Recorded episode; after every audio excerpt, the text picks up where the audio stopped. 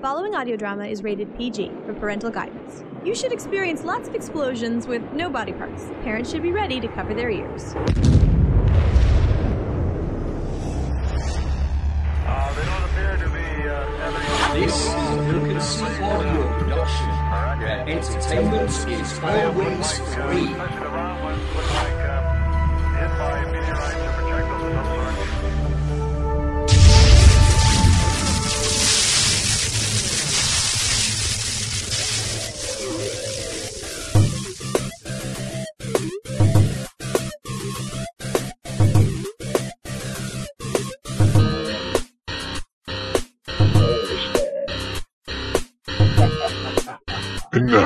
Time for the Broken Sea audio production OTR Swag Cast.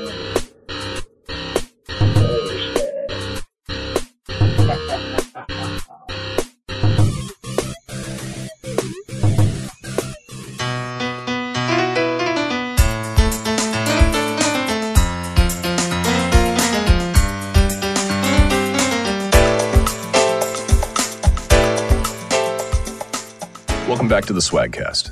This is Lothar Tuppen, and Bill has asked me to introduce this week's show, which is going to feature three episodes of what is one of the best old time radio shows ever Gunsmoke. Gunsmoke is one of those long running classic old time radio shows that everyone knows and remembers. It's also one that is still respected for its high values in all aspects. Gunsmoke first aired on the CBS network on April 26, 1952, billed as the first adult Western. It was set in Dodge City, Kansas of the 1870s. The main character, Matt Dillon, was played by William Conrad. On August 6, 1951, William Conrad played the lead in a show called Pagosa in the series Romance, where he played the part of a reluctant sheriff in a tough western town. Although not a true audition, Conrad's character role is very close to that of Matt Dillon in Gunsmoke. It was one of the stepping stones towards the production of Gunsmoke. Other regular characters were Chester Proudfoot, played by Parley Baer, Kitty, played by Georgia Ellis, and Doc Adams, played by Howard McNear. The series featured top notch acting and well developed scripts that set it apart from many other shows, not only westerns. However, it was the sound effects that stood out the most. Listen carefully, and one can hear many levels of sound that really helps transport the listener back to the Old West. Besides the US version, there was an Australian production of Gunsmoke. It began sometime in 1955, transcribed under the Artransa label and aired Mondays at 7 p.m. for the Macquarie Network. It's not known how many shows aired or how long the series ran. Now, today we've got three classic episodes for you Home Surgery, Kitty, and Cabin. Enjoy.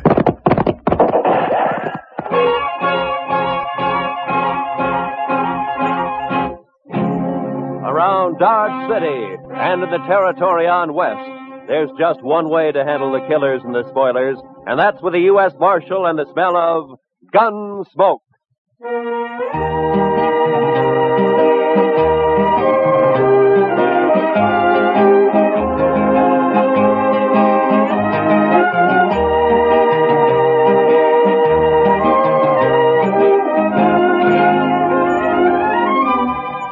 Gunsmoke, starring William Conrad. The story of the violence that moved west with young America. The story of a man who moved with it. Matt Dillon, United States Marshal.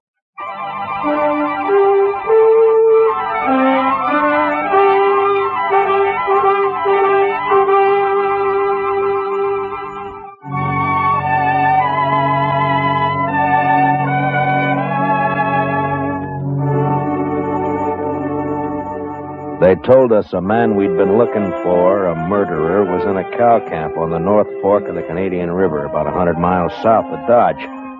So Chester and I rode down to take a look. We found a fellow there with a right name but the wrong face. So we started back. First night we camped in a dry, buffalo rutted depression. The next morning I woke shortly after daybreak to find Chester already cooking breakfast. Morning, Mr. Dillon. Meat'll be done soon. The coffee made, Chester? That's what I need. It's boiling. I didn't make much, though. I thought I'd better save our water. You know, Chester, I'll bet right now the doc's back there in St. Louis, holed up in some fancy hotel and still asleep. Hmm. That's quite a thought, sir. Yeah. Him right in the middle of St. Louis and us way out here on the prairie. I'll bet he's even got sheets on his bed. I wouldn't be surprised, Mr. Dillon. Doc said this was one vacation he was going to splurge on. He's riding the Santa Fe both ways. Huh? Well, meat's done. I cleaned off this rock here to cut it on. Oh, good. good.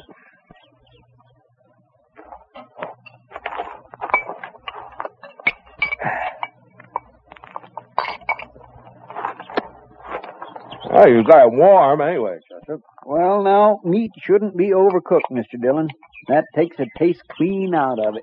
Now then, we ought to be able to taste everything about this steer. Eggman's disappointment. How's that, Mr. Dillon? Never mind, Chester. How come you woke up so early this morning? Oh, I always do. Seems as soon as it gets daylight, my feet start to sweat, and then I just got to get up. Well, that's as good a reason as any, I guess. Wow. Looks like we got company, Chester. What? Oh, Where? right out there, heading straight for us. Oh, yeah. Some cowboy, probably. I don't know. He doesn't ride quite like a cowboy. Why, it's just a kid, Mr. Dillon. Yeah, it sure is. Sure needs a haircut. what? Say, Mr. Dillon, it's a girl. Now, what could she be doing out here? I'm carrying a rifle, too. Well, uh, get on, miss, and have some coffee. Who are you, mister? Hi, this is Chester Proudfoot, and I'm Matt Dillon. How do you do? You rustlers or what? Uh, not exactly. I'm the U.S. Marshal out of Dodge, ma'am. U.S. Marshal? Oh, that's good. It is? Why? I need help, Mr. Marshal. My daddy's awful sick. Sick? Well, where is your daddy? We got a homestead about a mile over that rise back there. Oh, what's he sick with? It's his leg, Mr. Marshall. A horse threw him and his saddle both in the corral, and then it stepped on his foot. Now his whole leg's all funny. He's got a fever, too. Mr. Dillon, that sounds like Yeah, I know, Chester. Uh, tell me, miss, when the horse stepped on him, did it cut his foot, uh, break the skin anywhere? Just a scratch. Boot off, though. Oh. Please, Mr. Marshall, please come see him. I'm scared, the way his leg is and everything. Well, sure, sure we'll come. Your mother with him now? I don't have a mother, Mr. Marshall. Oh. Well, then, what are you doing out here if your daddy's sick? We ran out of meat about three days ago, and I don't have anything to feed him. Oh. All right. Uh, Chester, I'll write back with the. Uh, what is your name, anyway? Tara, Tara Hantry. Oh. I'll be 16 next January. Well, that's, that's fine. Uh, we'll go back to the Hantry place, Chester. You scout around for some meat. All right, sir. And if you don't find any antelope, shoot the first calf you see. Anybody's calf. I'll do it, Mr. Dillon.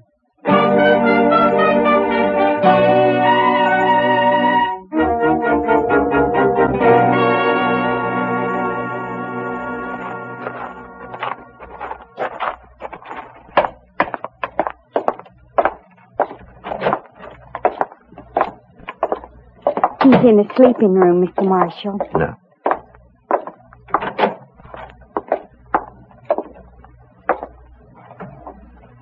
Daddy.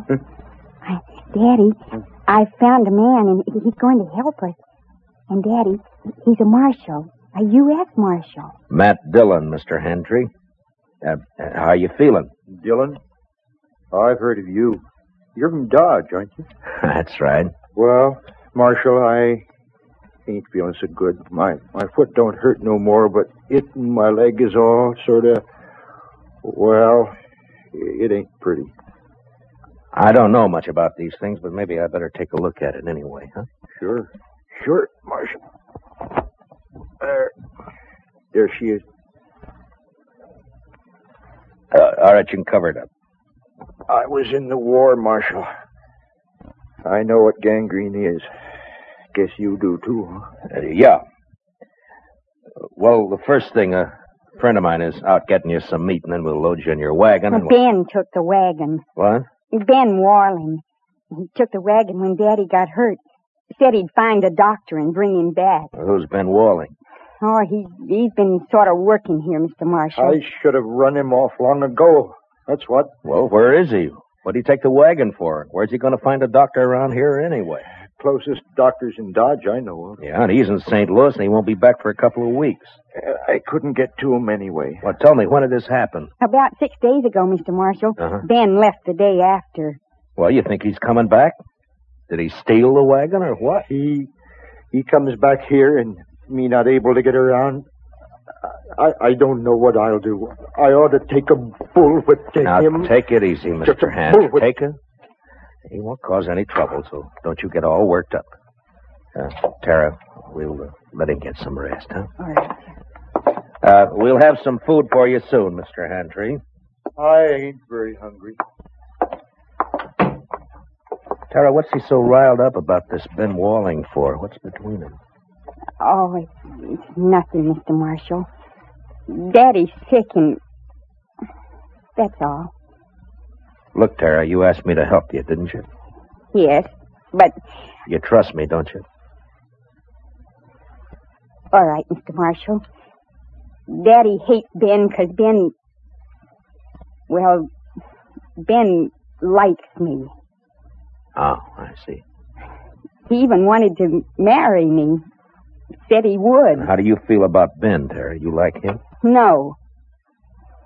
Of course, it's time I had a man and all that, but I'm afraid of Ben, Mr. Marshall. It's like there's something wrong with him. He's always sneaking around when you don't expect him. Makes me uneasy, like. Well, we won't worry about Ben now. Uh, you you stay here in case your daddy wants anything. I'll go outside and wait for Chester. Mr. Marshall, Hmm? I'm awful glad you're here. We'll see it through, Tara. Don't you worry. I won't. Now.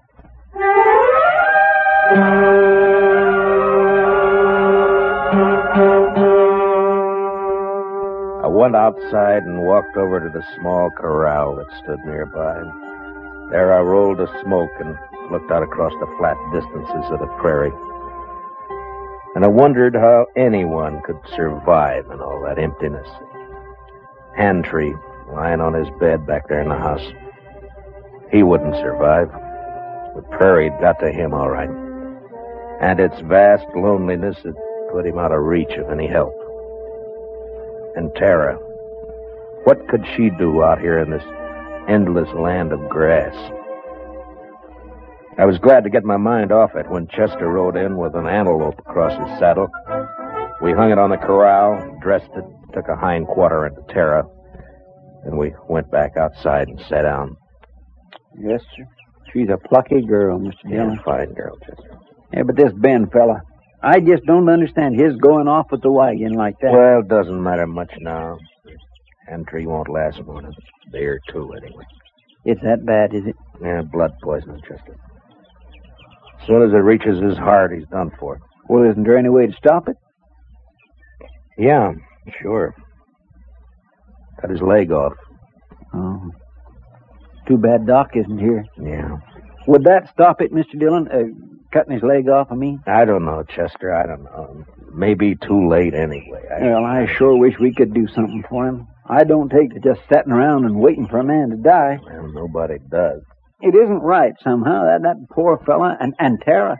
Why, why, Mr. Dillon, that girl will go crazy out here all alone. All right, Chester. What do you want me to do about it? I'm not a doctor. Now shut up. Well, I.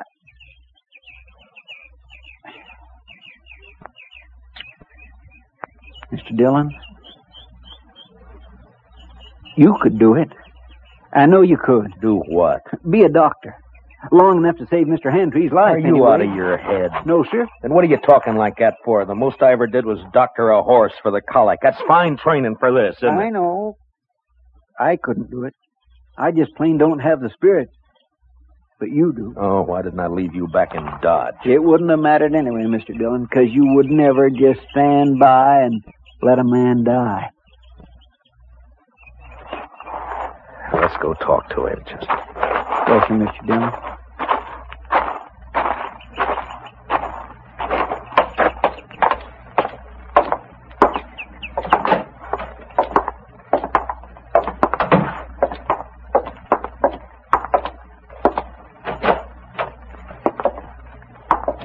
Daddy's fever's worse, Mr. Marshall. I- I'm going to get some more water. How do you feel, Mr. Hantry? I don't feel much, Marshal. uh, Outside of burning up. I've been trying to tell Tara I just can't last long with blood poisoning. She's just got to figure on it. Well, that's what I came to talk to you about. I, I guess you know the only thing that'll give you a chance. I know. I've been thinking about it. But I couldn't ask any man to do that. You didn't ask me.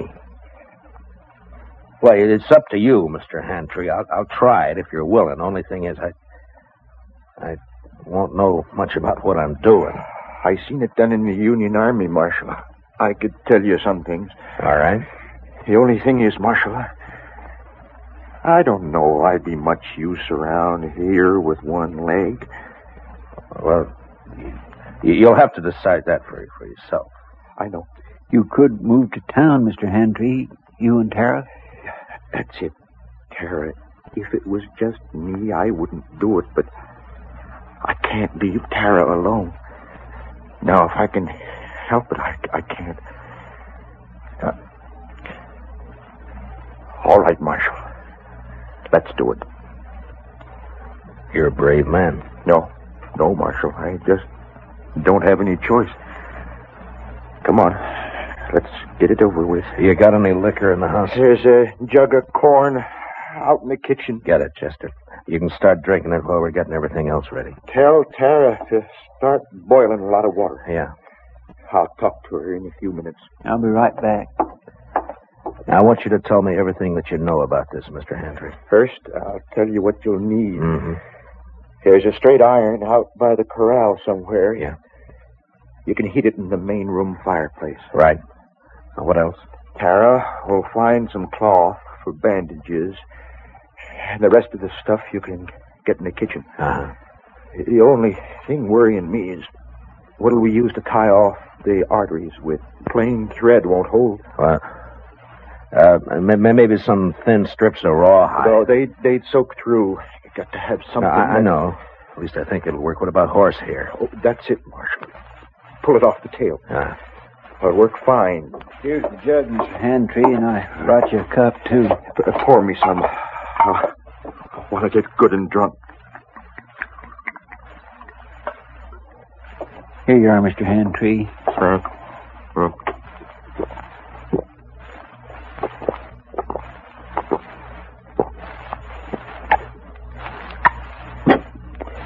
You know, I ain't been drunk in the daytime since we got the news about President Lincoln in the spring of 65. Uh, you better have your talk with Tara before that takes hold.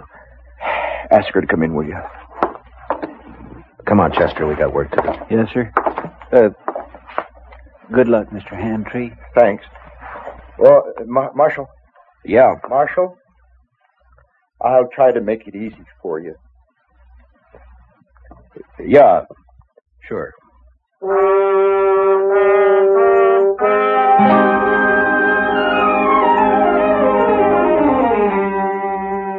Shortly after noon, I operated. Whether it was the corn whiskey or his own hard courage, I don't know, but Hantry never whimpered. Chester stood outside the door and brought me whatever I needed. Tara waited in the kitchen, boiling more water and thinking her own thoughts. Maybe it was harder on her than any of us. And toward the end, Hantry mercifully passed out. When I'd finally finished bandaging him, I was kind of faint myself. I'd done everything I could. I just hoped I'd done it right. How is he, Mr. Dillon? You'll have to clean up in there, Chester. I've got to get outside for some air. Yes, sir, I'll do it. And put that fire out. It's hot enough around here.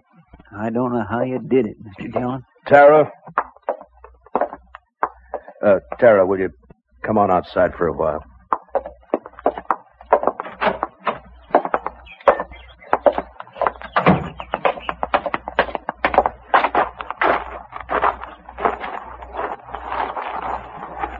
Is Daddy all right? Is he all right, Mr. Marshall? It's all over, Tara. We'll just have to wait and see now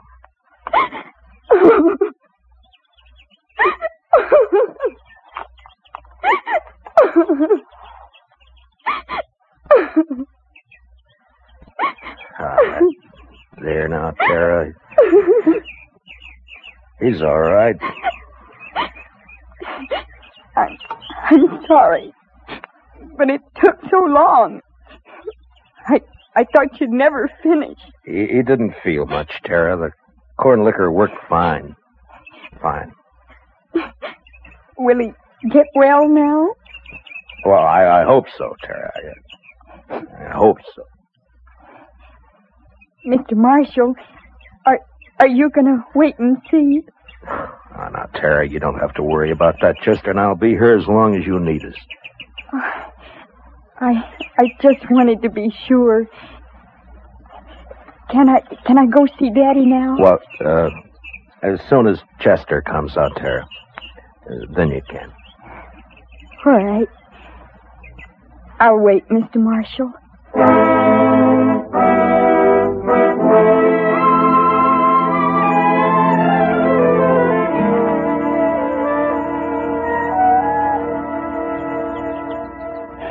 It beats me, Mr. Dillon, how he can just lay there so quiet and peaceful. It's only been four or five hours, Chester. The liquor hasn't worn off yet. He drank nearly the whole jug. No, he needed it.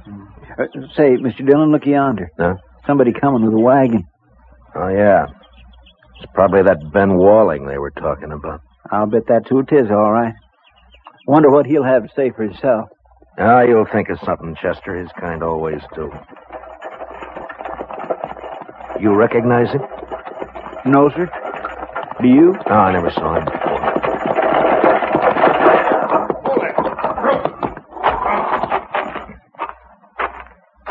Hello. What are you doing here? You've been Walling? How'd you know? The Hantrys, they've been wondering about you. Oh, yeah, sure. How's old Hantry, anyway? He's all right. He is, huh? You've been gone a long time, Ben. Where were you?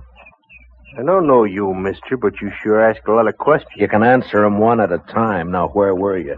Who are you anyway, mister? I'm a U.S. Marshal. Ain't no U.S. Marshals around here. There is now. Generally, I'm in Dodge. Your name Dillon? It is. What are you doing here, Marshal? Tara ran into us, asked us to help.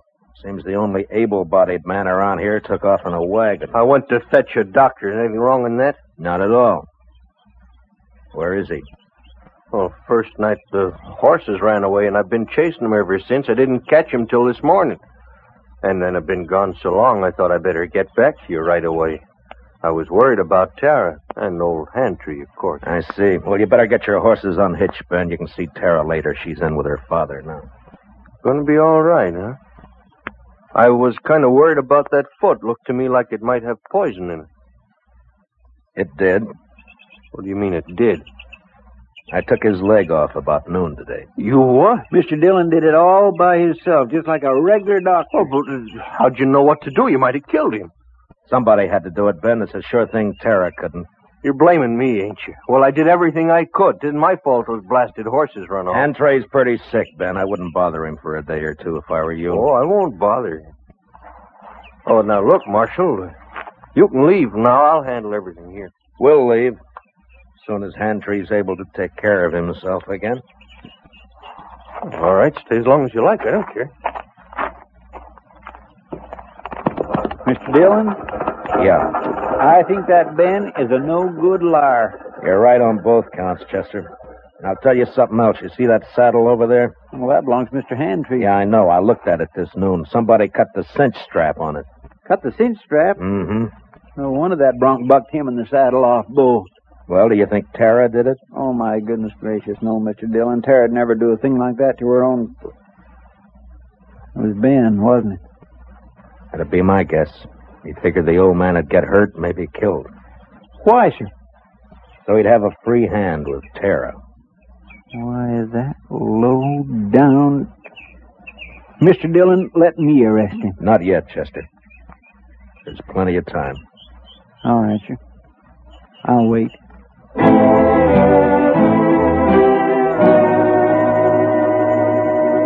Wasn't as much time as I figured. Hantry had a bad night, and by morning he was so weak he couldn't lift his head. I tried to take his pulse, but I could hardly find it. Maybe. Maybe I'd operated too late. Maybe the poison had already moved up into his body. I didn't know. I had no way of knowing. So there was nothing to do now but wait. Want some more coffee, Mr. Dillon? Yeah, thank you, Chester. We'll fill it up, huh?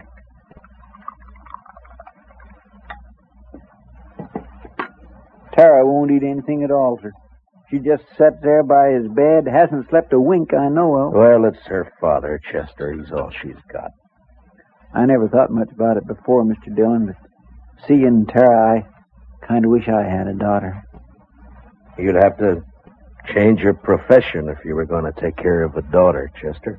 Why, I, I don't have any profession, Mr. Dillon. Oh, Mr. Marshall, Uh, yeah, what is it, Tara? please, please come. Daddy wants you. I, I think he, he's... You better come too, Chester. Yes, sir.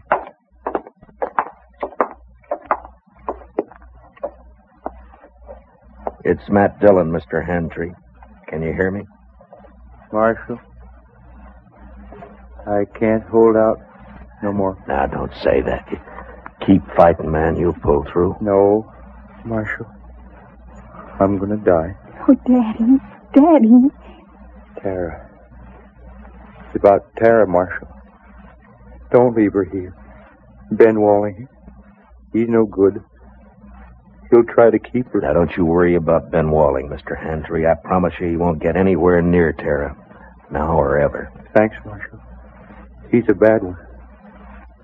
Tara can't stay here alone. She can't work this place. It's a bad way to die. Not knowing. Now, I want you to listen to me. Listen to me now. Yeah? I promise you something else, too. I'll take care of Tara. I'll see she's all right. I'll see she's cared for. Now, I promise that. I thank you, Marshal. I sure. Where's Tara? Daddy, I'm right here. Daddy. Tara. Come on, Chester. Daddy.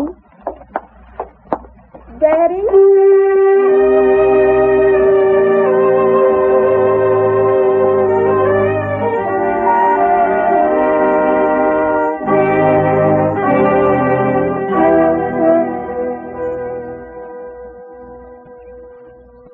I don't know, Mr. Dillon. I don't think they'd have made out on this place anyway. Why not, Chester? Well, there just isn't enough water. That one little old spring is all I've got. Well, if they had a lake, it'd still be too much for Tara.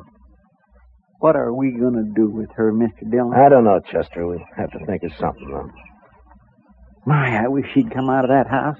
I don't like it, her in there breaking her heart. Give her a little time, Chester. She, she'll be all right. Don't you move a finger, either one of you. Well, Well, you're mighty careless with that rifle, Ben. Don't get smart with me, Marshal. I know what I'm doing. And what would that be? I heard you in there.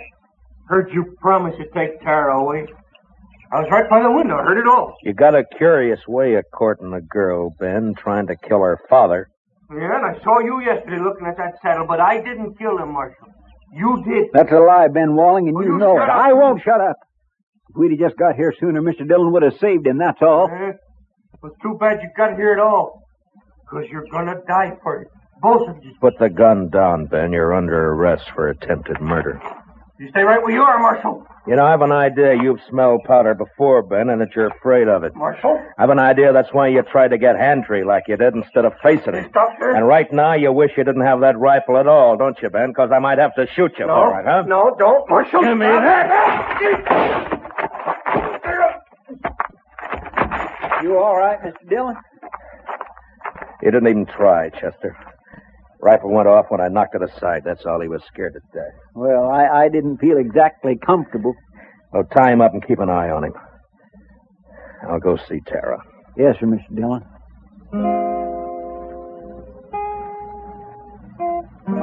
Late that evening, we buried Hantry out on the prairie, out in back of the little homestead. They would die now, too, fall apart without him. The next morning, we loaded everything we could get into the wagon. With Tara beside me, we started out for Dodge. Ben Walling never said a word. Chester led his horse, and they rode along ahead of us. I had plenty of time to tell Tara all about Dodge and how there were some good people there and how we'd find her a home and a family. Sat there, tight lipped. She didn't say much, but she never once looked back.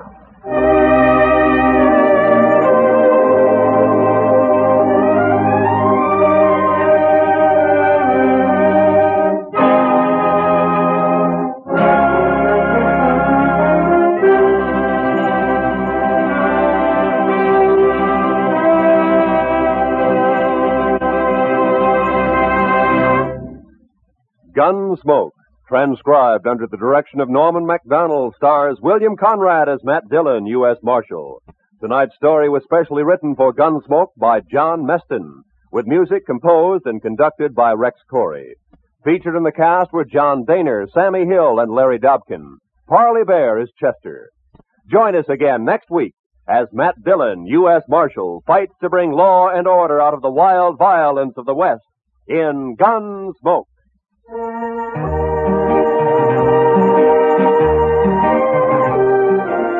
case you didn't know, Jack Benny and his gang begin their new season tomorrow night. Jack, Mary, Don, Dennis, and Rochester welcome a new member to the team, the head man of CBS Radio's Club 15 show, Bob Crosby. Roy Rowan speaking. Remember, the top dramatic show of them all, the Lux Radio Theater, is heard Monday nights on the CBS Radio Network.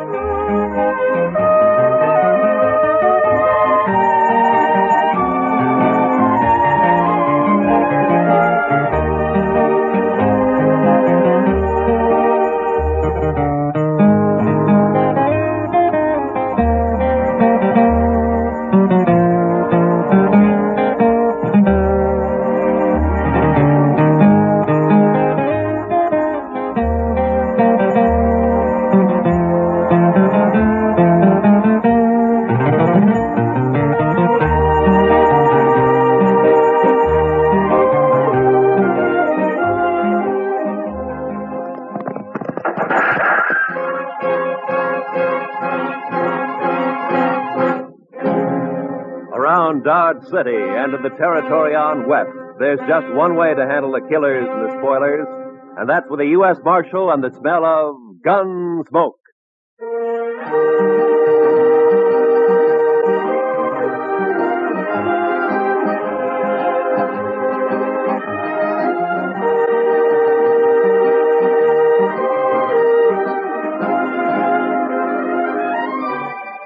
Gunsmoke, starring William Conrad. The story of the violence that moved west with young America. The story of a man who moved with it. Matt Dillon, United States Marshal.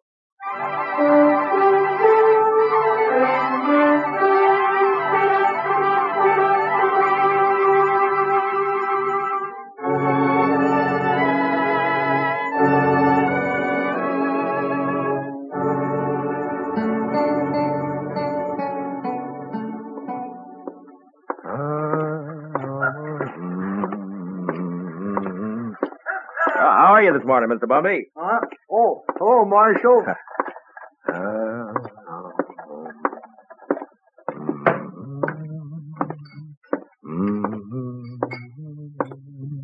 Morning, Mr. Dillon. Morning, Sam. Is uh, Kitty around? Oh, don't know if she's up yet, but if she is, she ought to be down soon. Oh, I'll wait. Nippy this morning. Oh, feels good. It's a nice time of year. Huh? Uh, I don't know. I I kind of like spring Uh, myself. Sam, you better wash that glass over. Hmm? Oh, oh, yeah. Thanks. Uh, uh, can I get you something? Beer, maybe? Uh, got any coffee? Sure. Just made a pot. Oh, that'll be fine.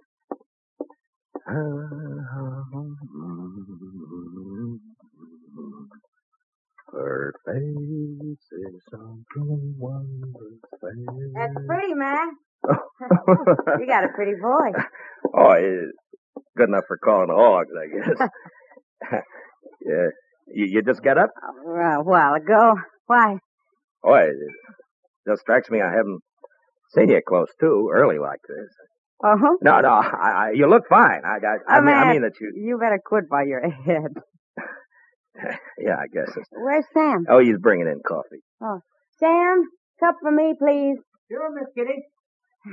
What's the occasion, Matt? Uh, Kitty? Um, there's a party tomorrow night, a dance. It's a benefit for the new school down at the hall, you know? and, uh, every fellow's to bring a girl. You know? It happens at dances. Go on. Well, uh, what I'm trying to. Will you go? Uh, with me? I'd kind of like to, Matt, but no thanks. Oh. Well, I gotta work here. You know that. Besides, Well, you ought to be able to get off. well, even if I could, ladies might not take kindly to it, madam. Not rightly polite society. Ah, what do you care about what? The... Well, thanks anyway, ma'am. Ah, that smells wonderful. Sammy, I think I'll marry you. Me? shucks. Me? Oh, shucks. Uh, listen, Kitty, about the dance, I, I've already bought the You're, tickets. you're sweet, Matt, and I thank you kindly for thinking of me, but you better ask someone else. Well, it, it isn't. Ki- Sam, will, will you go and polish up your glasses, please? Oh, sure, Mr. Dillon. Sure. Now, look, Kitty, I'm asking you to go with me. It, well, it's important to me that you go. Are you making love to me, Matt? At this hour in the morning? no, I, I mean it. I, I want you to go to the dance. You want to be embarrassed. You want everyone to stare at us. You know what they'll say? My, my, the marshal really should have better sense than to bring that woman here. It ain't decent. It ain't proper. Oh, Kitty. Well, it's true. I'm a hostess at the Texas Trail, a, a saloon. You know what they think about me. Well, I... will you go, Kitty? No. I'll call by for you at seven, huh? I'll drink a bottle of whiskey and clout some old biddy on the head. Then you'll be sorry. Oh, Kitty. I haven't got anything to wear, Matt. I can't wear my working clothes. You look just fine, like you are, Kitty. Just fine, just like you are. Marshal, Yeah. I shouldn't, but I guess I'll go to the dance with you. I'll be ready at seven.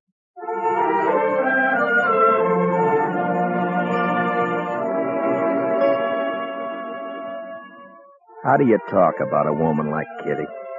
The color of her hair, eyes, the shape of her legs, the way she spoke, thought. Well, that's a picture you had to get by looking and hearing. Otherwise, you, you'd never know it. And I felt real good about taking Kitty to the party. The first time we'd really be out in company. And I liked the idea.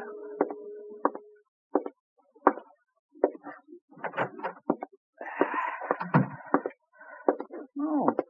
Morning, Mr. Dillon. Good morning, Chester. Nice day. What is that? That, Mr. Dillon? Yeah, all over my desk. That. Ink. Yes, sir, I know. I was just cleaning it up, Mr. Dillon. Seems like a big blue bottle fly, last of his kind this fall, I guess. Big fool blue bottle fly was a setting on your desk, Mr. Oh, Dillon. Oh, you're slopping it all over the floor, Chester. Yes, sir, I see it. That lazy fool blue bottle fly was a stomping all over your desk, Mr. Dillon, and I took a whack at him with a paper I happened to have in my hand, and I got him. Well, thanks a lot. Well, that's all right, Mr. Dillon. If there's anything in this world I hate, it's a big maggoty blue bottle yeah, fly. yeah, yeah, I know, Chester. Uh, the, the mail come in yet? Yes, sir. A couple of minutes ago. It's right over there. Oh, okay.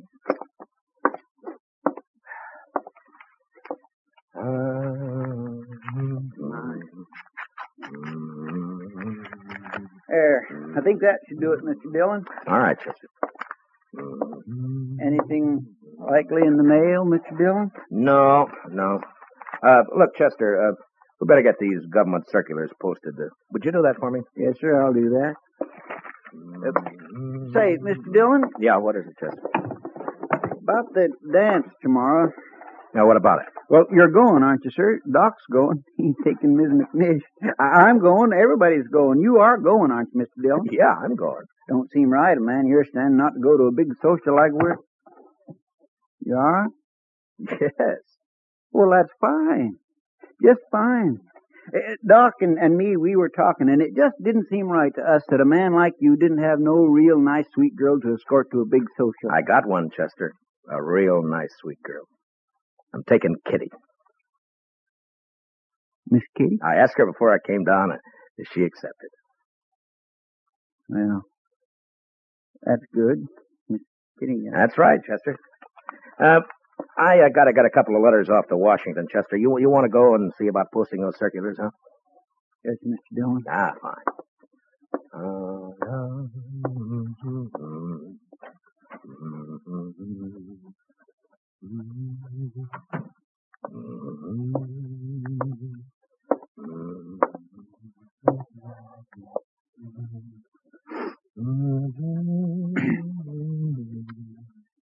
Mr. Dillon? Oh, what is it, Chester?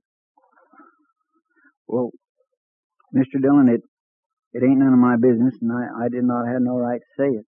Say what? Well, sir, I I Yeah. I was wondering if I might borrow one of them fancy ties off you for the party. That's not your business. That's what you haven't got any right to say. Yes, sir. No, that's right. You're a liar, Chester. But you can borrow a tie. I thank you kindly, Mr. Dillon.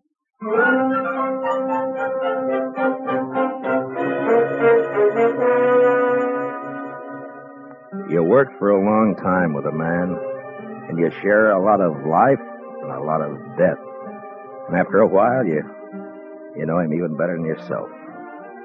Well, that's the way it is with Chester and with me. Now, he had something on his mind, and I figured after a while he'd get it off.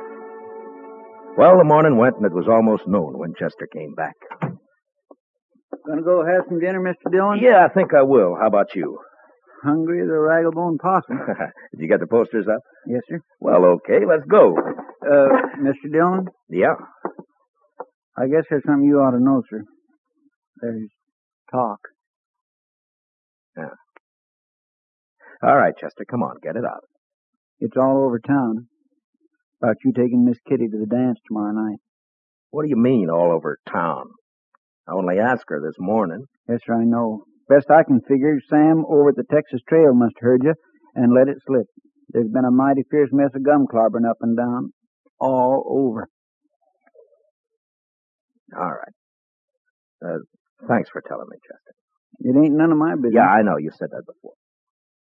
Yes, sir. I surely did. Well, let's go get something to eat.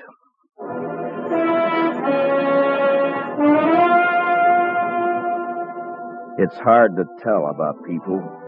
Maybe it's hard to tell about yourself because you come under that same heading people.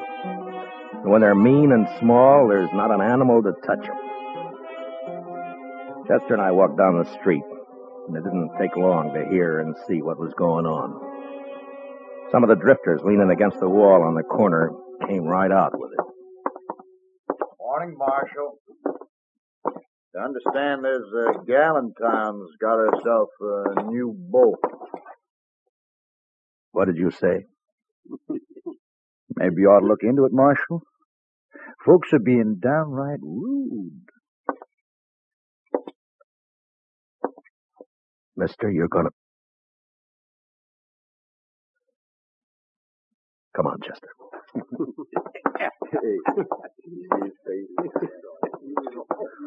Ought to haul 'em in. Every one. Yeah? What are you gonna charge him with? Pestilence, Mr. Dillon. Just plain pestilence.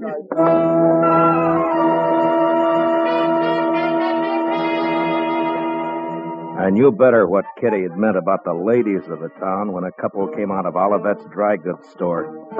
They didn't see me until it was too late. Plain to the dance, Smitty. It's indecent, that's what it is. Why, she's common. Nothing but a common saloon woman. What's this city coming to when a United States Marshal... Ooh. Morning, Miss Sprinkle. Uh,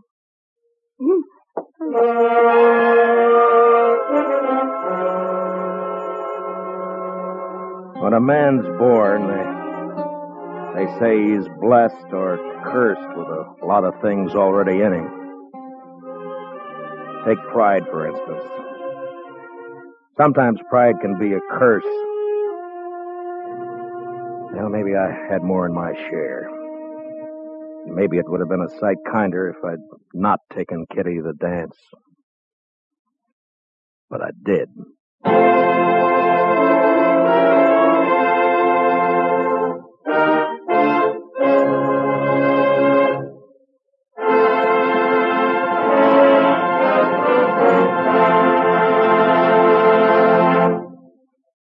We will return for the second act of Gunsmoke in just a moment, but first, this hint for weekend driving.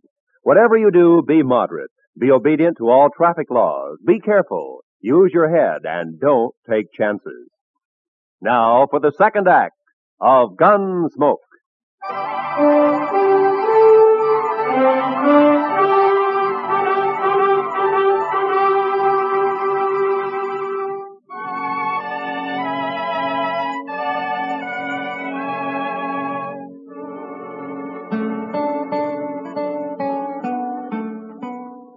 I picked up Kitty at the Texas Trail at 7 the next evening. She was waiting by the side door, and when I saw her, she kind of moved back in the shadows, almost as though she was ashamed for me to see her. Hi. Hello, Matt. Are you all set? Well, I guess so. Uh, Matt, are you sure Hey, you... Kitty, you look fine. Yeah, you look just fine. Do you like it? yeah. Yeah, I like it.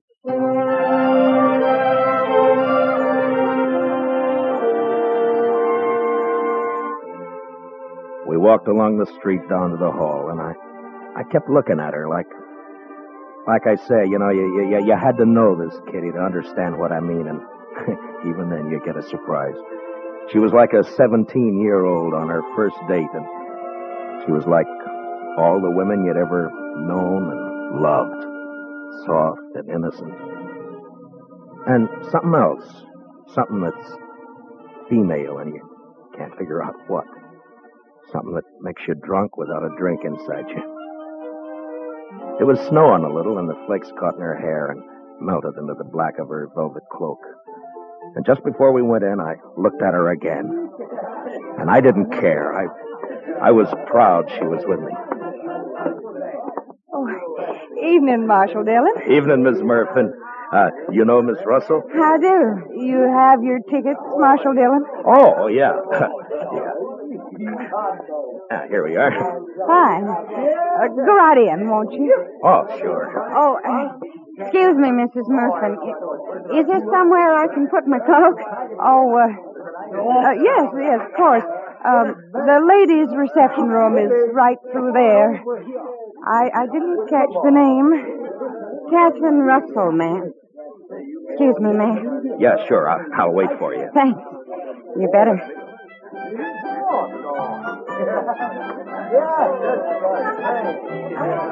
I could see them through the big open doors in the hall. They were all there. Faces flushed, smiling, happy, dancing. And all the women seemed pretty and the men handsome. And Chester was up on the platform calling the dance, and Doc was fiddling. And I was waiting for my dancing partner, Miss Kitty Russell.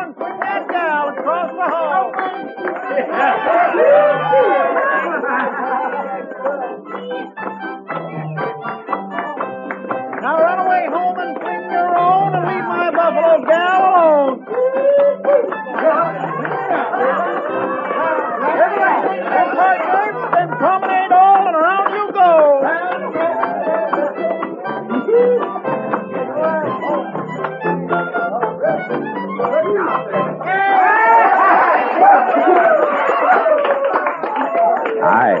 What took you so long? I'm sorry, Matt. I had a skirmish with one of the genteel females in there. Oh, I'm sorry. What does she? You know, I get the idea I'm not welcome around Uh, here. uh, let's go in and get some punch, huh? Sure. How are you, John? Oh, that's a nice dress, Kitty. I haven't worn it since a few years back in New Orleans. Hey, Marshal. Oh, Miss Kitty. Oh, it's Doc. Well, hiya. Uh, oh, fine, Doc. Hello, Doc. I say, say, we got a bottle of whiskey outside. You care to join us? oh, this punch. oh, not right now, thank you. Oh, well, sure. Hey, Miss Kitty, I saw you come in. Best looking woman in here. oh, there's lots of scratching going on. Thank you, Doc. If you see Mrs. McNish, don't tell her where I am, will you? Man gets kind of dry fiddling. Oh, well, so long. So long, Doc. Punch, Marshal Dillon? Uh, Kitty? I guess so. Uh, Mr. Sprinkle, have you met Miss Catherine Russell? Uh, no, no, I'm afraid I haven't. You got a short memory, Mr. Sprinkle. Huh? I could have swore it was you in the Texas Trail a couple of weeks back. Drunker than a hoot owl. Don't you remember I had to slap your face? I, I think. Edward? Well, I. It, Edward? yes, dear. You let somebody else take care of the punch. I want you to come with Oh, me. well, I mean, I, I promised. I, I'm, I'm on the committee. Evening, Miss Sprinkle. I have no wish to speak to you, Marshal Dillon, or this woman you brought with you. I will not have my husband serving such people. Aren't you being a trifle bad mannered, Miss Sprinkle? How dare you say that? Well, aren't you? I suggest that you leave, Marshal. Emmy. You're not wanted here. Not with that woman you've seen fit to bring. Come on, Matt. I want to go. No. This is a public dance, Miss Sprinkle. Right now, you're trying to make it private. If you can't behave like a lady, I'll thank you to leave this lady's presence. What? Now, see here, Marshal. You can't talk like that to my wife. Hey, Kitty. What do you say, Kitty? Hmm, Matt, please. I want to go. We're not going anywhere. We're staying. Uh, uh, uh, how about some music? All, all right now, folks. It'll be a waltz this time.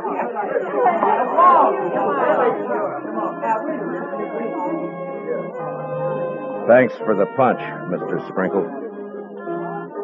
Come on, Kitty. I warned you, Matt. Now, please, will you take me out of here before something happens? Nothing's going to happen, Kitty. You and me are going to dance. Have a good time. That's all. You're acting like a kid. Matt, it won't work. I've seen this kind of thing before. May I have this dance, Miss Kitty? Please, Matt. You're being pig-headed and you know it. Let's get out. You're refusing me, Miss Kitty? Oh, Matt.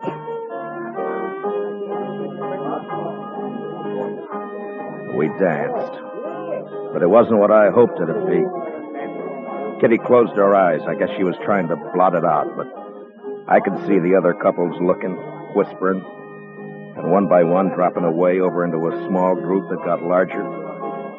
There were only about six of us left when the waltz ended. That's when the stranger and a couple of his pals walked out onto the floor. They were drifters, probably been in town for a week, and they were having their fun before they moved on.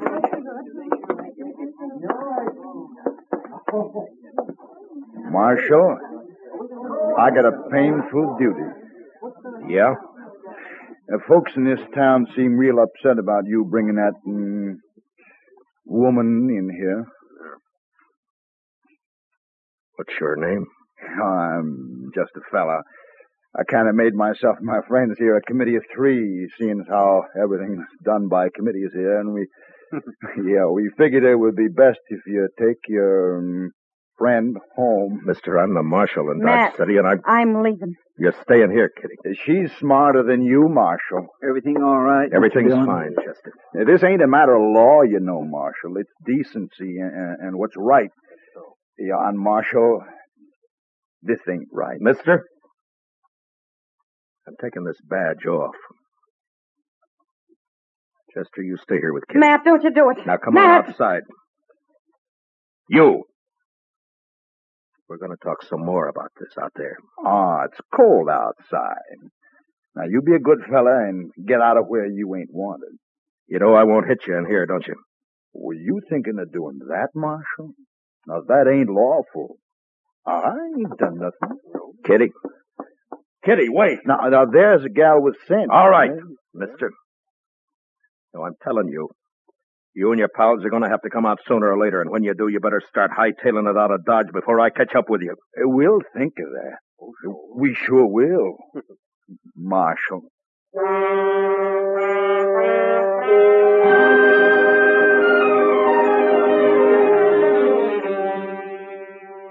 Just three no good drifters, hating the law, finding pleasure in trouble. Kitty had gone, and I went out into the street. It had stopped snowing. Just cold. Much colder. I went up to the Texas Trail. There's only two people in there. Some guy dead drunk on a table, and someone else standing at the bar, looking into the mirror at me.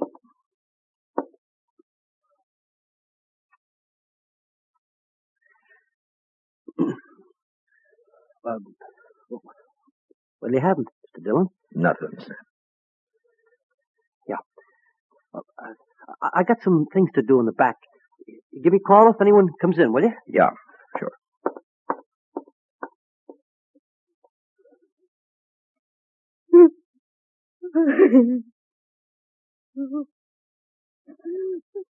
I'm, I'm, I'm sorry, kid. Shut up. I, I'm sorry. I'm bad. Bad. Oh, Oh, it's all right.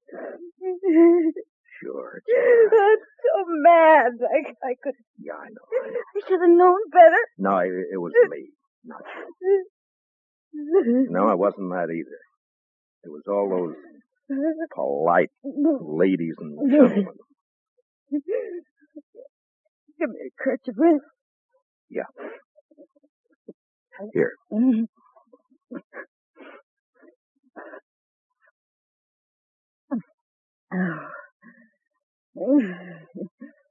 It's been a long time since I cried.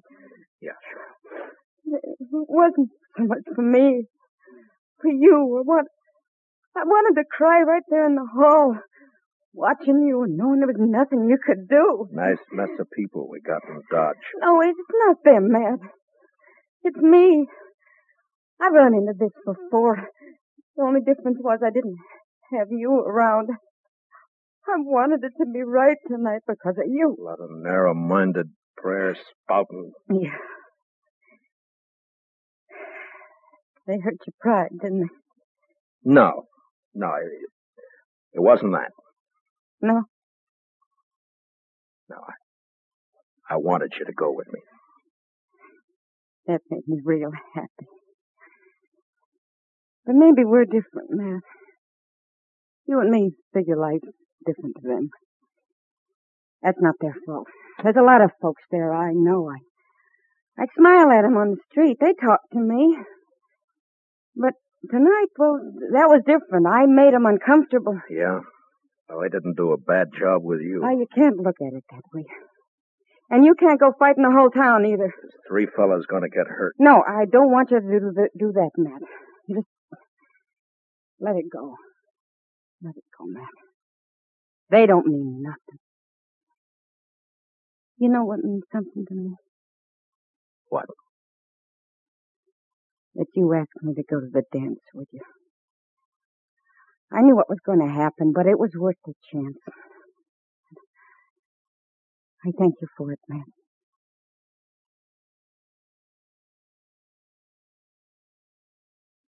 You're a funny one. Am I? one. but you sure showed 'em up, those women. the way you look. I'm glad. You know, you look pretty fine yourself. Sam, Yeah? uh, you got any champagne, Sam? What? Have I got any what? Champagne. Well, yeah. I guess maybe. A bottle or two? Yeah, maybe. Sure. Well, break it out. All right.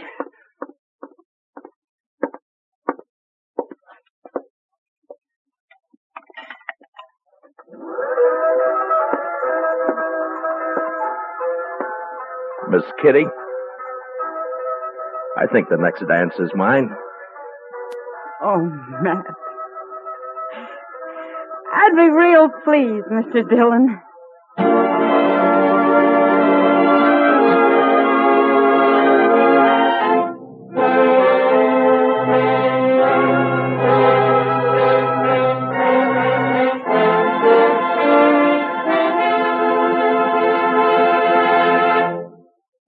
Gunsmoke, under the direction of Norman Macdonnell, stars William Conrad as Matt Dillon, U.S. Marshal.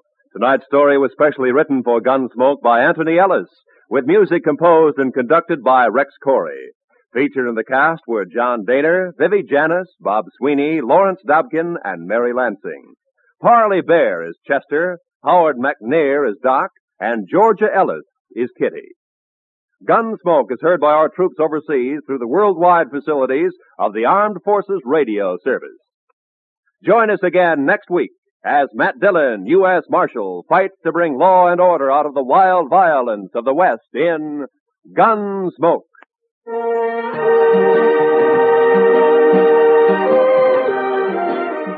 Don't miss Robert Trout and his timely roundup of world news tomorrow on most of these same CBS radio stations. Roy Rowan speaking. And remember, Amos and Andy are here every Sunday on the CBS Radio Network.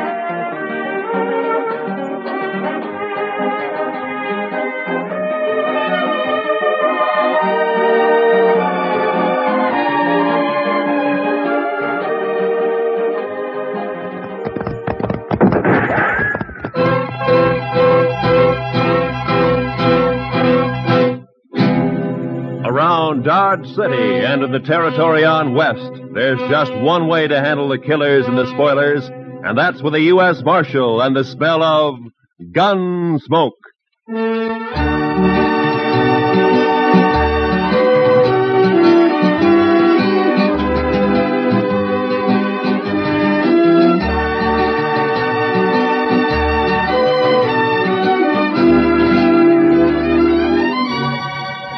Gunsmoke, starring William Conrad. The story of the violence that moved west with young America. The story of a man who moved with it. Matt Dillon, United States Marshal.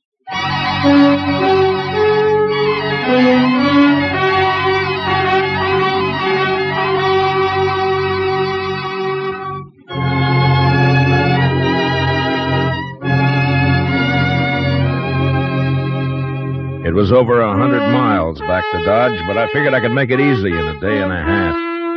I'd been in Hays City as a government witness in a murder trial, and I was anxious to get back. So I rode out of Hays one morning a couple of hours before light. The ground was clear as snow, but it was midwinter, and it was sharp cold. When the day came, there was no sun, only dark gray sky drilled by a high, cold, searching wind. The air was as thin as I could ever remember it being. And behind me in the north lay a great slab of blackness. When I saw that, I should have turned back, for the wind stood out of the north, too, and sooner or later it would drive that black slab right down on top of me. This was blizzard weather. The kind of weather that kills the land and everything on it. I don't know why I went on, maybe because of the wind. You know, a high wind will distemper a man, make him drunk like. Anyway, I didn't turn back. And about noon, the sky began to turn white with snow, and I could smell a touch of moisture in the air. And finally it came. The sleet, shrilling in on the wind like small buckshot as the blizzard howled down the prairie. I couldn't look right or left without being stung blind, but as long as I kept the wind on my back, I knew I was headed south. Two hours of this, and I could feel my horse slowing down and weakening under me. My own body stiffened with the cold. Men died when they got caught in a thing like this. They died easy. Another hour passed, and my horse was carrying his head close to the ground. I figured he'd stumble soon, so I kicked my feet out of the stirrups and braced myself against the horn.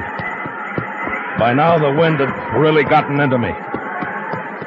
And when I saw the blur of a ranch house up ahead, I thought maybe it was a trick. But a few minutes later, we rounded a corner of the place and stood at last in the lee of the storm. I slid down and got up to the door and pounded on it. And I waited. Then I pounded again. Then the door came open and the figure stood in the light. Who are you? Bring him in, Alvy. Any man out in that weather's been made harmless. Get inside. Out of the way, Alvy, you fool. All right, stranger. Hands in the air. High. That's better. Unload him, Alvy.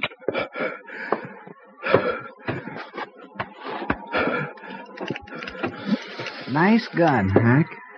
Real nice gun. Shut up. Now, take him down, stranger. You can come up to this stove now, but don't try nothing. I'll cut you in half with buckshot. He was a burly man with flushed cheeks and a wild red beard and a great shock of red hair. Even his hands and fingers bristled with it. He sat on a stool by the stove, a shotgun across his knees. And his eyes never left me. The other one, Alvy, had a body of an underfed boy, but he was completely bald, and his skin was tight and dry. He looked like a naked skull. And his eyes. Well, something had touched Alvy. You look half froze, stranger. You must have wanted something real bad to go out in weather like this. I never saw him around here before, Hack. He's a stranger, Alvy. He don't belong around here. Of course, we don't know anybody, but I, I, I seen a few, and I never seen him before. Maybe he's seen you, Alvy, somewhere. Not me. He, he never saw me nowhere. How do you know that? Maybe he was just looking for some cows and got lost in a storm. You're just a kid, Alvy. I always said you don't know much. Belle! Belle, get on out here. She was a pretty girl, but with a dark, half wild look that I'd never seen before in a woman. Her eyes jumped from man to man and then came to rest on me, fixed and curious. And then after a moment, she looked away and moved into a chair across the room. Supper ready, Belle? It's awful cold out. You recognize him, Belle? You ever see him before? Nope. You're sure now? Maybe Hays City. Maybe you saw him up there sometime. I don't know him. You're sure? Yes. If you're lying to me, you know what I'll do to I you. never saw him before. He come in here half froze, right right out of the blizzard. Must have been looking for some cows and got lost. Shut up, Alvy. We don't know what he's doing here, Belle. Why shouldn't a man get out of the storm? Even in here. That's enough. All right, stranger, we never saw you before. We don't know who you are. And as soon as I think you're lying, I'm going to blow a big hole in you. What about my horse? I'd like to put him in the barn if you've got one. Alvy? Oh, now, Hack, I ain't going out there. I'd freeze. And the horse will freeze if you don't. It's his horse. We might need it. Go on, Alvy, before I get cross. All right, I'll go. I don't know why that horse is so important.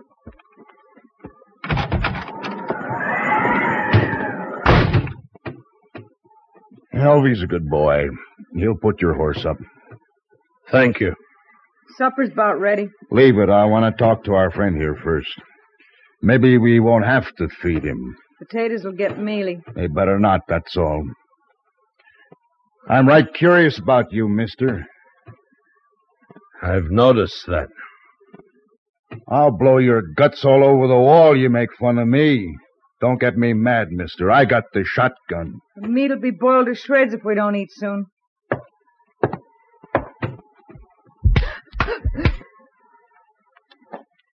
You just won't understand any other way, will you, Belle? What is it you want to know about me? I can tell, mister, I can handle you easy now. What do you mean? All I got to do is wallop the girl and you'll talk. I don't have to do nothing to you. All right if I take my jacket off? I've warmed up now. I mind. You might have a gun hit out in there. He can raise his hands. I'll unbutton it. Well, now that's right smart of you, Belle. Oh, I'll hide it. No, leave it be. Belle. Come over here, Belle. Drop the jacket, Belle. Now hold out your other hand. Open it, Belle. Open your hand. That's real bad what you did, Belle. Real bad. You know what I'm going to do? I'm going to put you outside for a spell out in the weather. After supper, after you've cleaned up supper, you can be thinking about it till then.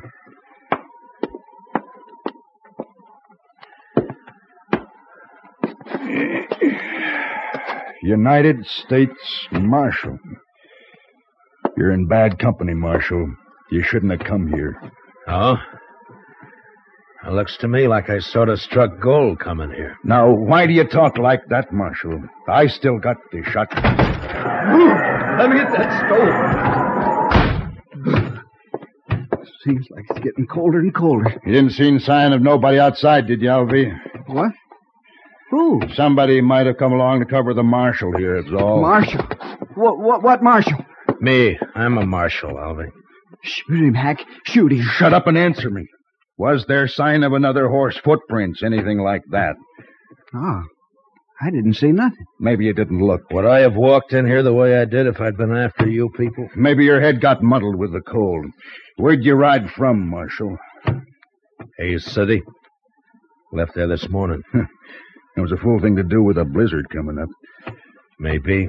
Did you think you could get the jump on us easier in a storm? Was that it, Marshal? Yeah. You knew we'd be trying to keep cozy in here. I'm curious, Hack. What are you and Alvy on the run for? Don't you tell him, Hack. I don't trust him at all. Alvy, it'd be mighty dull without you, boy. don't laugh at me, Hack. Now stop it. I don't like laughing. You know that, Hack. And don't you do it no more. I got ways. Yeah, I seen you and your ways. But don't try 'em on me, Alvy. Maybe I won't. Look, Alvy, now you don't understand. It's all right to tell the marshal about us. He ain't going nowhere. No? No, of course not. We'll kill him, Alvy. We'll kill him and bury him somewhere. Uh, sure. Now, now, why didn't I think of that? Because I do the thinking for us, Alvy, that's why. Now, uh, what was it you like to know, Marshal? Stop playing games, Hack. Me and Alvy are wanted for murder. Up in Cheyenne, Wyoming. Seems a mite unfair, though. We didn't aim to kill nobody. It just happened that way. Uh, We was robbing a bank. Yeah, and a couple of the people there wouldn't do what we told them, so Alvy used his knife on one, but it just made the man holler. You could hear him all over town. And we had to shoot our way out after that. Must have killed three or four people. I know I killed two. Worst of it was, Marshal, all we wanted just then was some money. We didn't care about killing anybody. But you know how it is, Marshal, when you're robbing a bank and all. Yeah. Sure. now, I don't suppose you do it that. Anyway, we're wanted for murder, and we didn't even get any money. Nary a dollar. So we rode out here and lighted for a spell. I see. What about Belle? And whose place is this, anyway?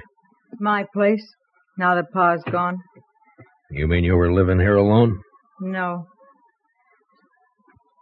They killed your pa, is that it? Yes. How long ago? I don't know. Maybe a month. Yeah, it's been about a month, hasn't it, Alvy? Thirty-five days. There, you see. Alvy always knows just how long everything's been. Now, that's fine. Tell me what you do with him. Who? The old man. Oh, we, we buried him out back. Couldn't afford a funeral. Could we, Alvy? Hack, Hack, Hack, we told him that. Now let's shoot him. No, no, I've been thinking it over. People in Hays City know he started for Dodge, and when he don't show up, they might come looking for him. But you, you said we'd bury him, Hack. That's what you said. Yeah, that's right, but we can't bury his horse, too. Not in this ground. It's froze solid. And if we turn the horse loose and they find it and can't find the marshal's body, then they'll suspect something. You're pretty smart, Hack. Too bad you don't know enough to stop killing people. Too bad for you, anyway. Well, what are we going to do, Hack? I- I'm getting hungry. That supper won't be fit to eat. if Shut you- up! One more word out of you, Bella, and I'll whoop you good. Come on, Hack. I'm really hungry. No, no, li- listen to me, Elvie. Now, my idea is to knock the marshal on the head and throw him outside to freeze. Now, he'll keep real good that way. And when the storm breaks, we can carry him off 20 mile or so and dump him on the ground. Look like he got throwed and hit his head and froze. That's fine, Hack. That's just fine. Then we'll break his horse's leg, make it easier for them to find him. You just don't care about anything, do you, Hack? Just me. Sometimes, Alvy. Sure. But me and Hack are, are friends, ain't we, Hack? Of course, if it don't go on snowing, we'll have to think of something else. Can't leave tracks for them to follow back there. Oh, Hack, ain't we going to kill him now? Well, sure, sure we are, Alvy. I didn't mean that. Let me hit him, huh? You, you keep the gun on him, and I'll get up behind and hit him. Th- There was a branding iron around here somewhere. I'll, I'll hit him with that. Hack, you've sunk pretty far, but I'm sort of wondering just how far. What do you mean? I'm wondering if you're low enough to kill a man before he's been fed. Here it is, Hack. Here, see? I found it. Leave it be, Alvy. We're going to eat first.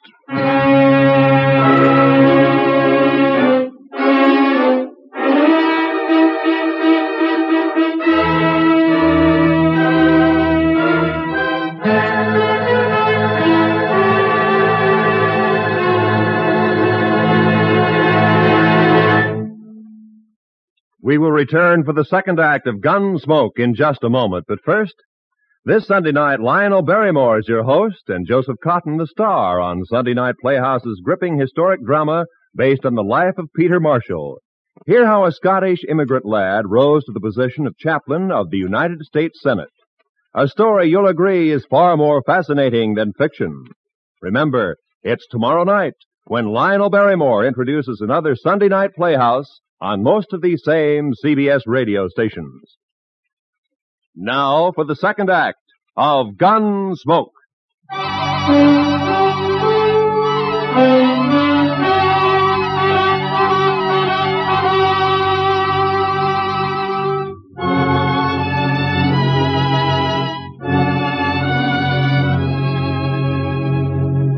It was only five in the afternoon, but the blizzard had darkened the land, and its blackness showed in at the windows.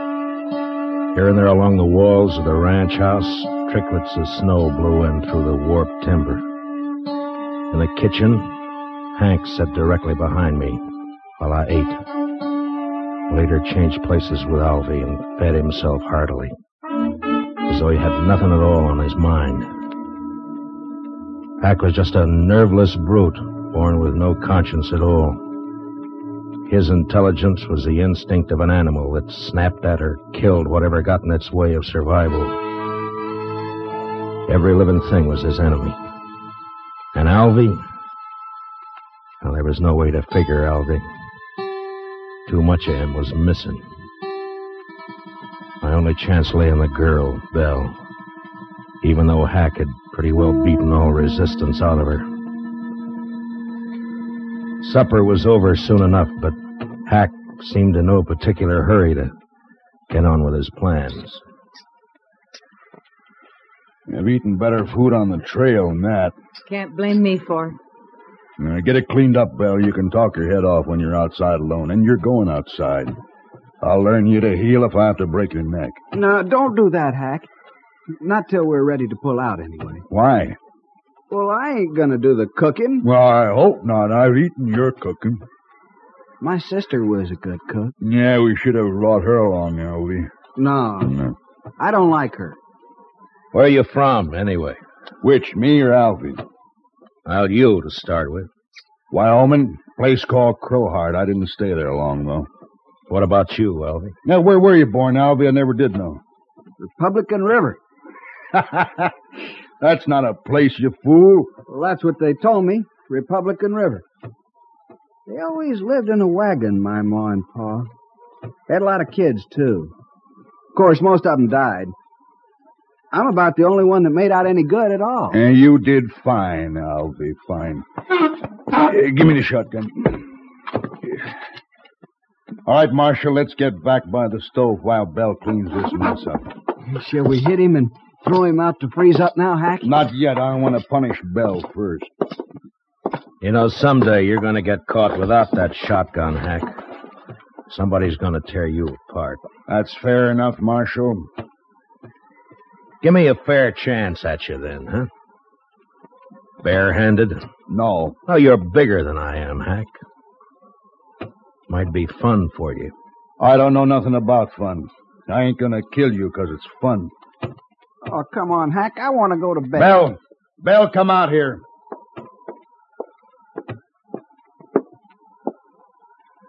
Get outside like I told you. And don't open that door so wide you'll blow the lamp out.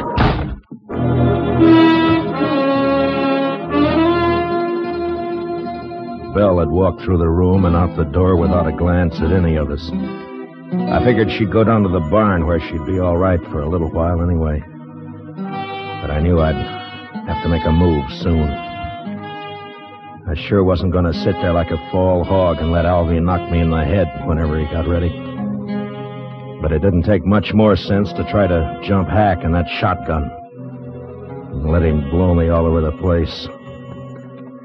It was a beggar's choice, and the more I thought about it, the madder I got. Uh, Hack, I'm sleepy. I'm going to hit him and go to bed. You can do what you want after, but I ain't staying up all night. Alvy's got his mind made up, Marshal, I can tell. Just what do you call his mind, Hack? I got ways to fix you, Marshal. Nah, never mind, Alvy. Wrap something around that iron, otherwise it won't look like he hit his head on a rock. What difference it makes? Do what I say, Alvy. All right, Hack. Here, here I'll use this curtain. Now, keep your eyes on me, Marshal. Alvy moved around behind me and was getting a good grip on his brand and iron. I leaned slightly forward in the chair and was tensed and waiting for the split second when my instinct had told me to jump. And then suddenly the door was flung wide open and the wind roared in, almost lifting the room as it came. The lamp flared and then went out as I plunged sideways from the chair. Did you hit him, Alvy? Did you hit him? Ah, you bloody fool! Don't you try nothing, Marshal. I got some more shells right here. Don't you move now. I crawled across the room and was out the door before Hack could reload. In the snow outside, I stood up and turned to find Belle waiting by the side of the door, a pitchfork in her hand. I couldn't see her face very well in the dark, but I could tell she was shaking with cold. I reached out and took the fork from her and then flattened myself against the wall and waited. I was afraid it was you he shot. That was a smart trick, Belle, throwing the door open that way. He shot Alvy, didn't he? Yeah, Good. I think he's found out I'm not in there. What are you going to do? Wait. Marshal. Marshal. I'm going to kill you and the girl both now.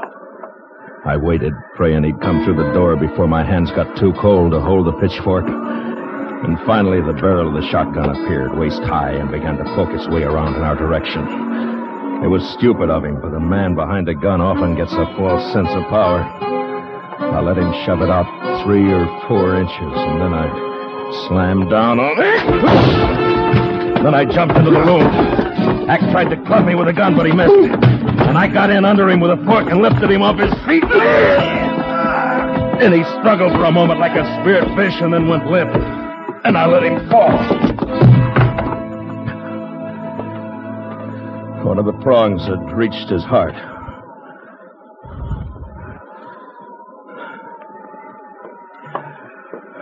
Did you get him, Marshal? Is he dead? Yeah. I light the lamp.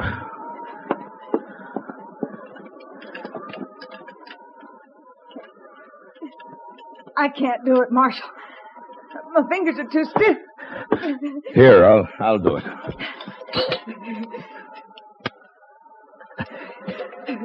There. Uh, quite a mess in here. Why don't you wait in the kitchen, Belle? I'm all right, Marshal.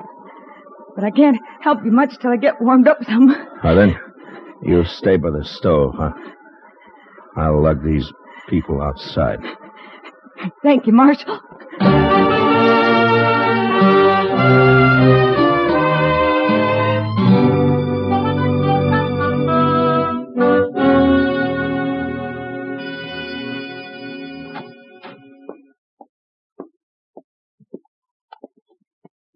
Marshal? Marshal Dillon, What? Oh. Morning, Belle. come on out in the kitchen, Marshal. It's warm there, and I got some hot coffee waiting.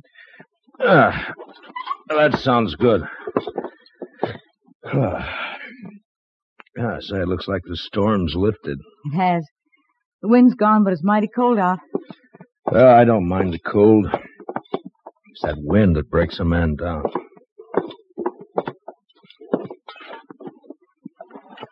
There. Get some of that in you. Ah. Hmm.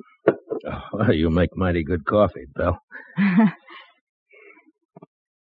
Tell me something, Marshal. Hmm? Tell me the truth now. Oh, uh, sure, Belle. What is it? Are you married? I'd make a poor husband, Belle, for any woman. Why? Well, in my profession, it's it's too chancy. Thank you, Marshal. Thanks for putting it that way. Now, Belle, I, I didn't mean Forget it. I'm leaving this place, Marshal. What? As soon as you go, I've packed what I need and I'm clearing off. Where'll you go? I got three horses. I'll ride up to Hays City and sell 'em. Then what? I'll buy some pretty clothes. And I'll find a place. Won't be hard after this. I, uh, I wish I could help you, Belle. You have. Oh, but I mean, I can take care of myself, Marshal. I just want to get away from here, that's all. sure. Uh, I'll stop at the nearest ranch and tell the men to come over here and take care of Hack and Alvy soon as it warms up. Whatever you like, Marshal. Well, goodbye, Belle. Goodbye, Marshal. Look me up in Hays City next time you're there. Sure. Sure I will. But, uh, Belle, don't let all this make you bitter. There are a lot of good men in the world. So they say. So long, Marshal. I, uh, so long, Belle.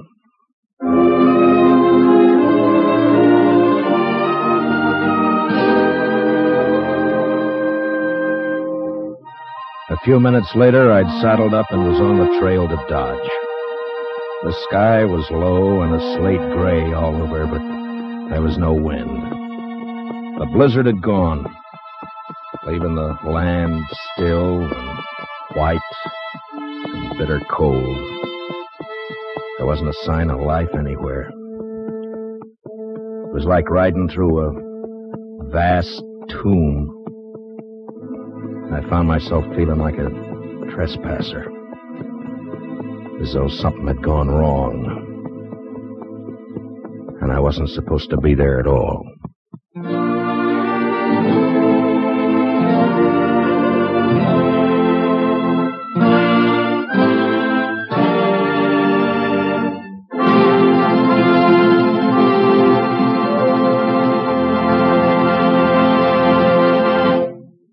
Gunsmoke, under the direction of Norman Macdonnell, stars William Conrad as Matt Dillon, U.S. Marshal.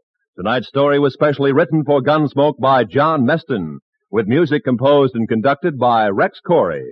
Featured in the cast were John Dehner as Hack, Harry Bartell as Elvie, and Vivi Janis as Belle.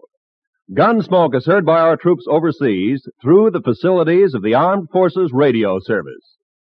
Join us again next week as Matt Dillon, U.S. Marshal, fights to bring law and order out of the wild violence of the West in Gunsmoke.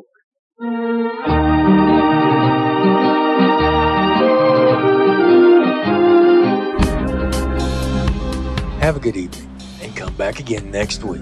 This has been Bill Hollweg from West Texas for Broken Sea Audio Productions. www.brokensea.com.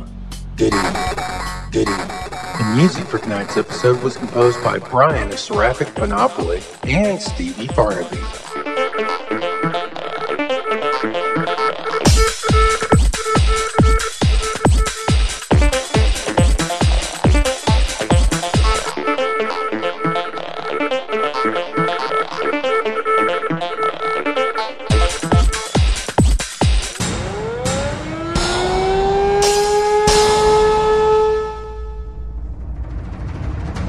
In 1963, Pierre Boulle's book La Planète des Singes, known in English as Planet of the Apes, was published.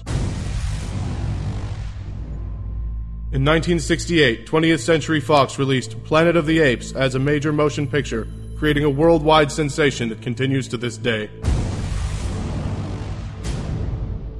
In 1975, Mike McCarthy, Tom McCabe, Michael A. Caulfield, and Bill Kenwright brought Planet of the Apes to stages in the United Kingdom. The history and script of which was preserved by Rich Handley of Hasslein Books, Simian Scrolls Magazine, and the Planet of the Apes Wikia site.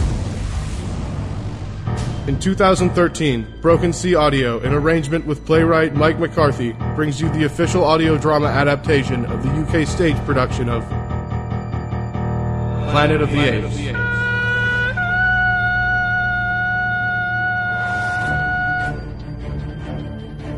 Don't move, human. Okay, okay, my hands are up. Silence, beast. Human, what do you want here? We are friends.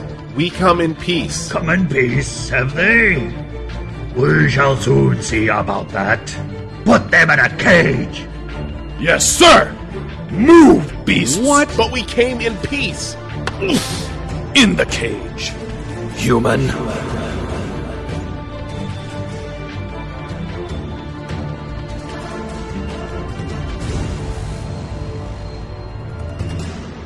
Coming soon from Broken Sea Audio.